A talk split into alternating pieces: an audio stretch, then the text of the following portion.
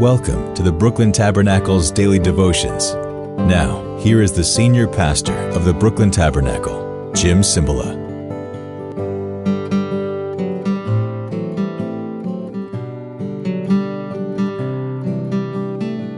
Annyeonghaseyo. For watching today, kamsahamnida. That's what they say in Seoul, Korea. I want to mention this one more time. We have open to pastors, leaders, wives, workers, an intensive on practical lessons for Christian ministry. It's going to be at the church in beautiful downtown Brooklyn on October the 16th, 17th, and 18th. From Monday night to 16th, you get a dinner. You have one session, 1 hour. Then 2 in the morning on, good thing, Christian counseling. What are secrets about counseling? Preparation of sermons. Then a lunch, then another session in the early afternoon about another vital subject, and then the prayer meeting at night, and the Brooklyn Tabernacle congregation, that those that are there pray for you and your ministry and your church. Then Wednesday, 2 sessions in the morning, and by 12 noon, adios, muchachos. We're done. It will help you. You know, if you don't have wisdom, you can be sincere and pray and read the Bible. But if you lack wisdom in your ministry, in your church, you can be on a treadmill. I've seen that 1,000 times, know it personally myself. Wisdom builds the house, Proverbs 7. Wisdom builds the house. If anyone lacks wisdom, let him ask of God. Wisdom. Oh, no, I'm a Christian. I have everything. Why would James say if anyone lacks wisdom? He's writing to Christians. So just go to the Brooklyn Tabernacle website and sign up, get involved. Okay. He's now with the witch of Endor, Saul is. He's so out of it. Then the woman asks the witch, whom shall I bring up for you from the dead, supposedly? Bring up Samuel, the prophet who had died. When the woman saw Samuel, now, here's controversy about this passage. She cried at the top of her voice and said to Saul, why have you deceived me? You are Saul.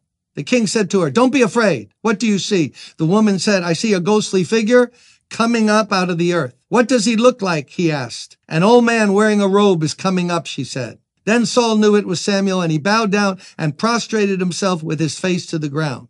So the commentators are in disagreement about this. Certainly, it seems, it's impossible to believe that her power could bring up the dead, because witches can't bring up the dead.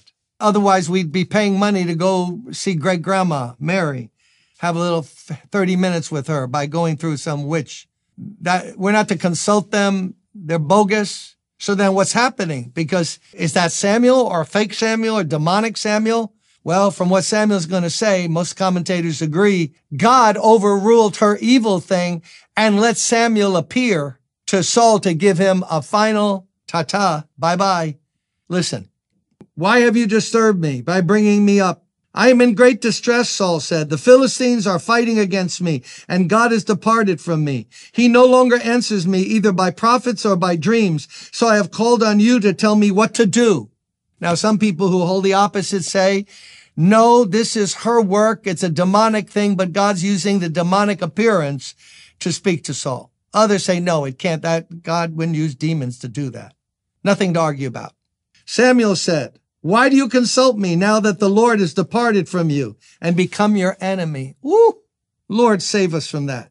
The Lord has done what he predicted through me. The Lord has torn the kingdom out of your hand and given it to one of your neighbors, to David, because you did not obey the Lord or carry out his fierce wrath against the Amalekites.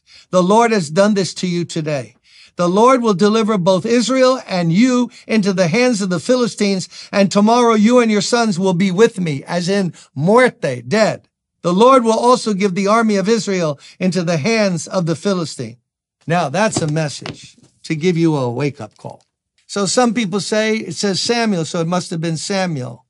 Then there's other sentences that sound like, would Samuel be talking like that?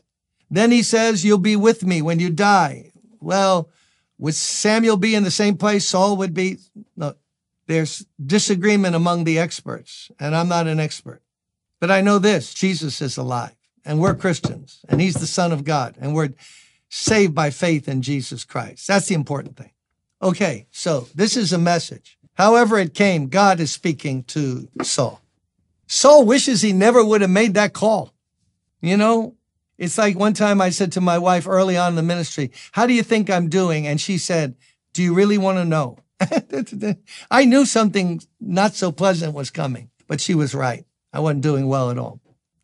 Saul dialed that number of the Bruhita, the witch of Endor, and he wanted to hear a word from Samuel. Well, he got a word from Samuel, from God. Put it any way you want. And it was this, it's over. Now that makes your heart beat. You can be alive on this earth, it seems. Whether you call it in the New Testament, blasphemy against the Holy Spirit, but you can go beyond the beyond, even with an all-merciful God. Now, if someone is longing for God or thinking about their life and their soul, that means they have not committed the unpardonable sin. The Spirit's still working with them. But here in this Old Testament example, my. Well, you want a message, King Saul? Here's your message. It's over. You disobeyed God. You grieved him, turned your back on him. He gave you 10 million chances to turn. You didn't listen to any one of them. He gave you much privilege, much blessing. And what did he get back from you? Nothing. You turned your back on him. There are verses in that Old Testament dispensation. When you've done this and turned your back and served your idol, when you call, I won't answer. I'm not sure how that totally works out except this. I don't want to go near it. How about you? Let's be humble today. Confess our sins and say, God, speak.